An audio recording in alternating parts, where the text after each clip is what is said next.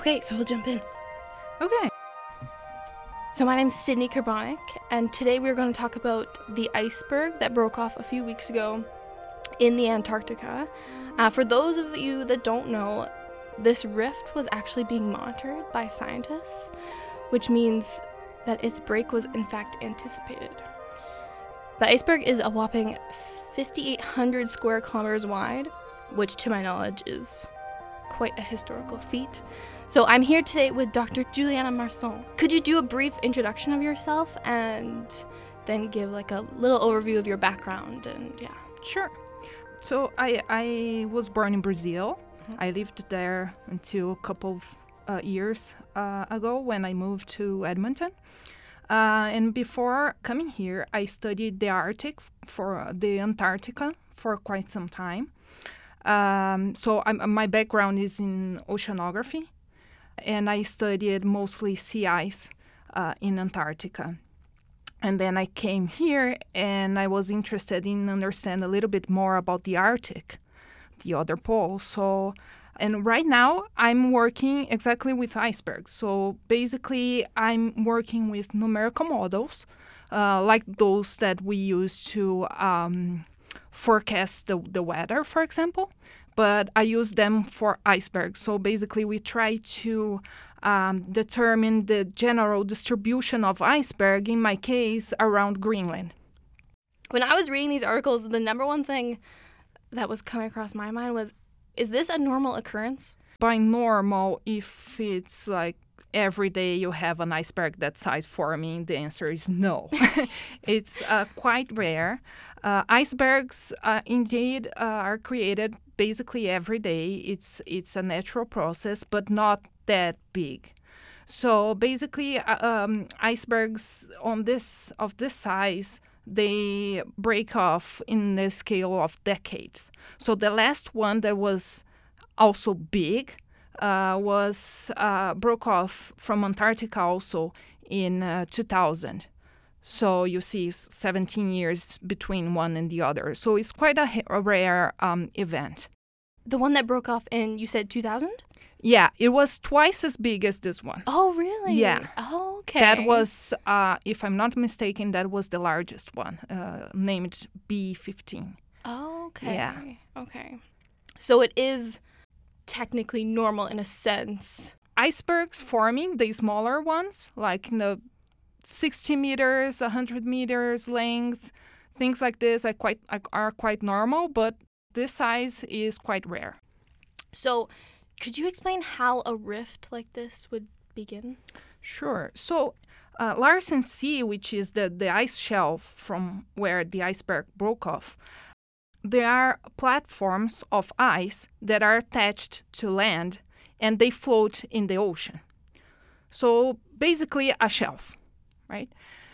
This uh, platform it can bend because of its own weight, where it's not attached to the land. It can bend because uh, of its own weight, or it can move also due to waves in the ocean and tides. So as this uh, platform bends, it ends up doing these uh, rifts. And also, if you have um, warming, for example, you can thin these ice shelves and make them easier to break. A lot of scientists disagree on the cause of the event. I would say probably half say that it's climate change induced. Do you know why they disagree? Any individual event is quite difficult for you to point a cause for them. So there, there was a professor of mine that gave me an example that I like very much to understand this. So let's say you live, for example, in the southeast part of the town, and you come to the university every day, and you have to be here like at nine o'clock in the morning, right? And to do this, you take your car and you drive uh, Whyte Avenue. So I know that in a larger sense, between 8:30 and 9, you'll be you will be at some point in Whyte Avenue. So I can predict this with a, quite a level of certainty, but I cannot predict as certain if you will be what part of Whyte Avenue you will be. If you'll be in front of one store or uh, one pub, specific pub, it's quite difficult for me. So uh, it's the same thing with climate. Uh, you can usually predict the general trends, the large scale uh, processes, but the smaller stuff, for example, one iceberg forming, is quite difficult for you to say this iceberg break off because of this specifically. So oh. that's why there is a huge um, disagreement around this.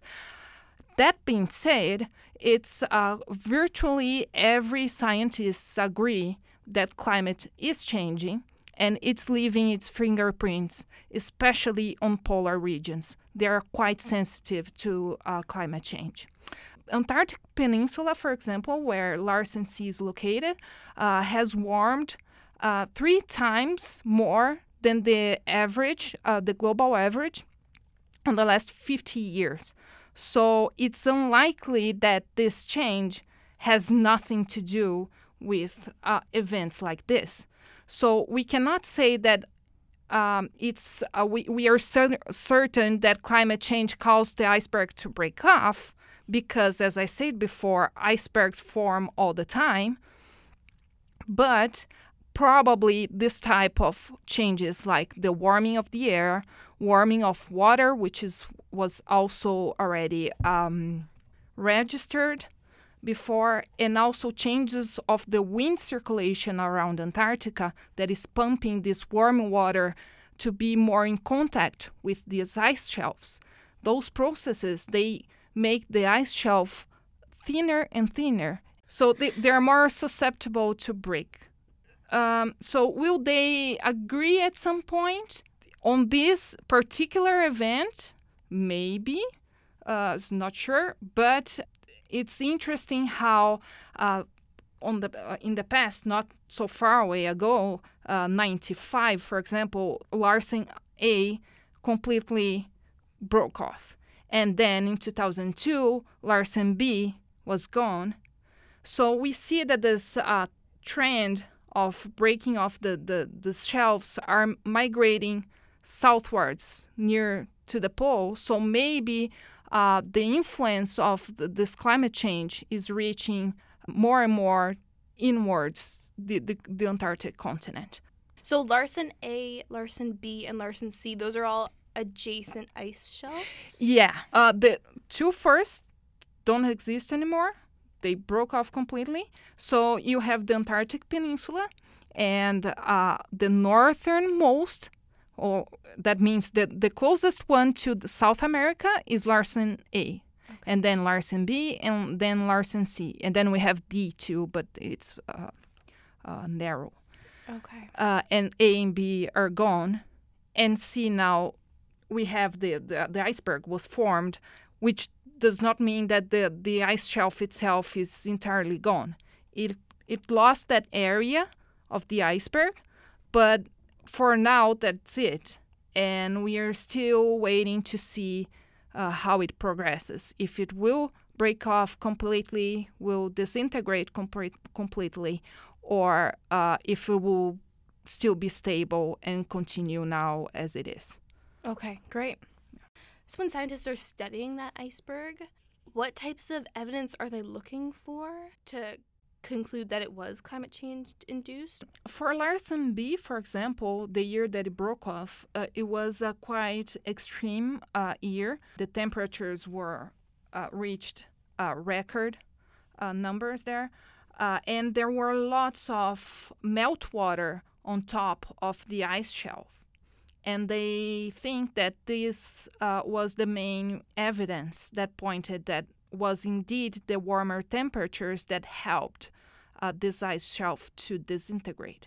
Because when you have lots of meltwater on the top of, of the ice shelf and you have those cracks on the ice, the meltwater enter these cracks, and once the meltwater freezes again, it expands like, for example, we know here when you see, for example, in the sidewalk, you see lots of cracks. And in the winter, the water enters there and then it freezes and then it cracks even more. So it's the same thing with uh, ice shelves. So if you have lots of melt water, this melt water will uh, enter these cracks. And once it freezes, it expands and then it widens the okay. crack. So that also facilitates uh, the formation of icebergs. So a big chunk of the article was saying that this iceberg break does not affect anyone. Is that true? Uh, for this particular iceberg, I could say it is true because the once the iceberg melts, it won't change the sea level in any way because it's it's like when you have water and ice in your glass and once the ice melts the water doesn't change the level. So basically it doesn't affect in this sense.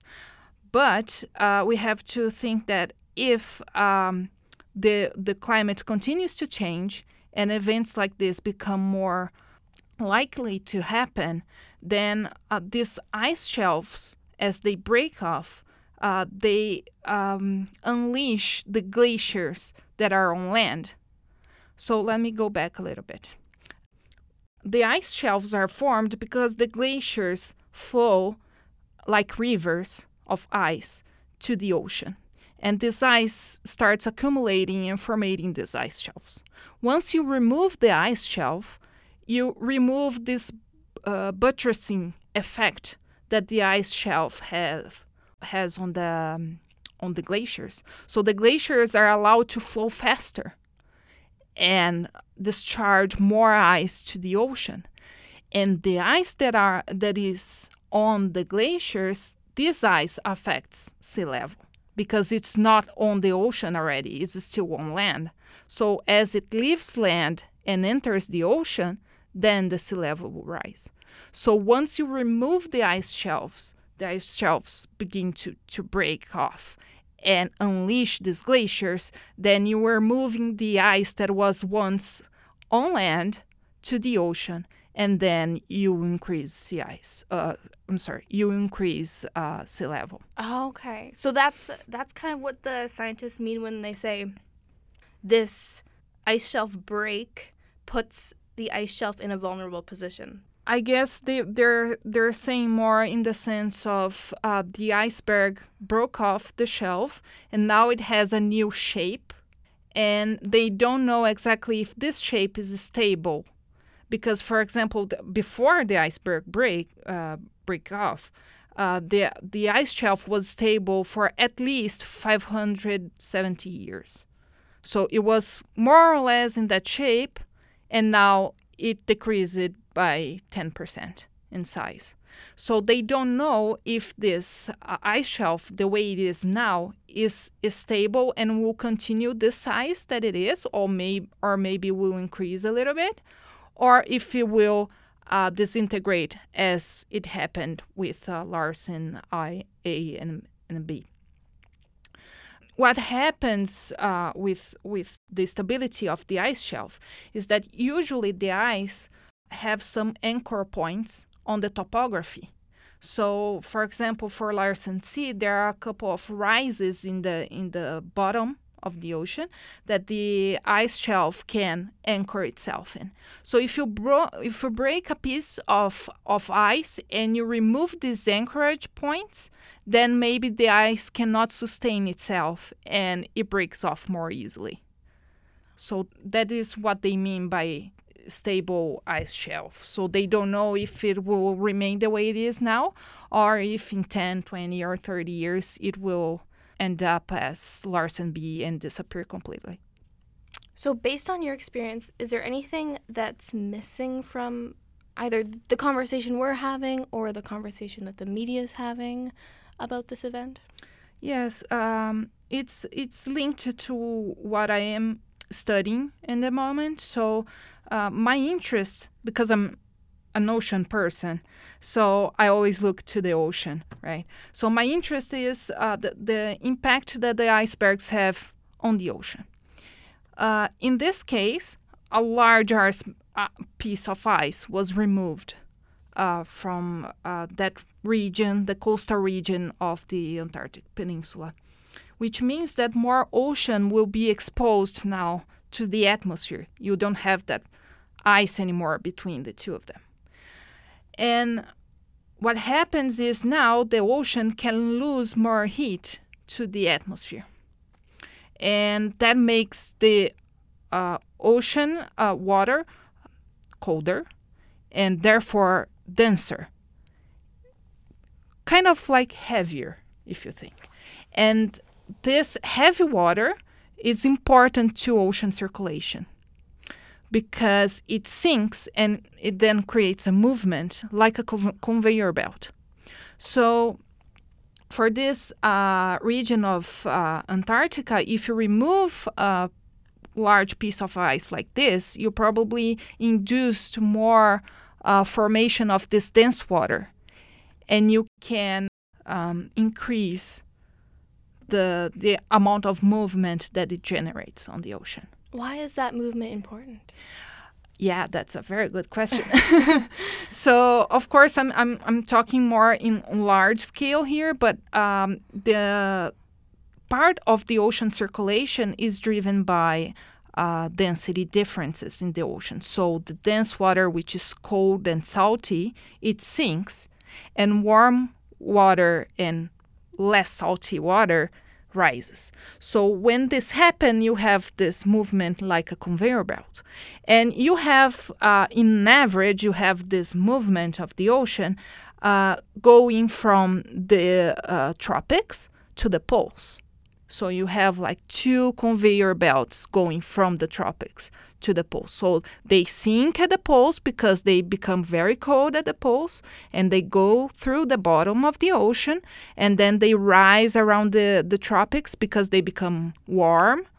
And then they go back through the surface again towards the poles and then sink again no one talked about that in any of the articles that I read. Yeah, yeah, it's quite interesting. And plus, so th- that's that's a difference there uh, because I'm studying um, Greenland right now. And for Greenland is a little bit different because the icebergs are actually uh, make make waters less dense where they melt because they introduce fresh water into the ocean and fresh water is light, so it tends not to sink. So, contrary to the Antarctic uh, region, where these dense waters form really close to the continent margins, uh, here in the northern hemisphere, these dense waters they form usually uh, in the middle of the ocean, and the icebergs are reaching those regions in the middle of the ocean, so they melt there, and therefore we are trying to ascertain if the melting of these icebergs here in the northern hemisphere will affect also uh, the the sinking of of dense waters or not. So the two regions are a little bit different, but uh, icebergs are important in both regions uh, in moving fresh water around and um, possibly changing the ocean circulation. How does this event impact your studies? Um, so, as I mentioned, I, I uh, work with uh, numerical models, and those numerical models basically they use equations to describe the um, movement and melting of the icebergs. Uh, it's quite difficult to observe icebergs uh, especially the, the small ones, because satellites cannot uh, actually differentiate between small icebergs and uh, marine ice, which we call sea ice. So it's quite difficult to to understand them. But in this case, as you saw, all eyes are on this iceberg. So we'll probably have lots of data to work with and understand a little bit more of the iceberg uh, physics, what drives them, what melts them, then improve our models to be able to predict with more uh, accuracy uh, where these icebergs go and how they could impact the ocean circulation and also for uh, shipping activities, for example. Okay, so in a sense, it kind of helps you. It does. Yeah. Yes. uh, it's a beautiful thing, actually. yeah. Okay. Uh, we, we, we are happy to to see that uh, happening Yeah. in a sense because now is the time we have uh, more ways to watch this iceberg. Satellites were up only in the 80s, so we, it's quite recent that we have ways to observe icebergs. Before that is only when a ship passed by one and make a note on a you know on the, their notebook and that was it. So now we have lots of ways to track them, and so that certainly will help us to understand a little better the physics uh, and the impacts that icebergs have on on the oceans. Okay, awesome. Well, Juliana, I want to thank you again for taking the time to come talk to us. I learned a lot. Thank you. That was so much fun.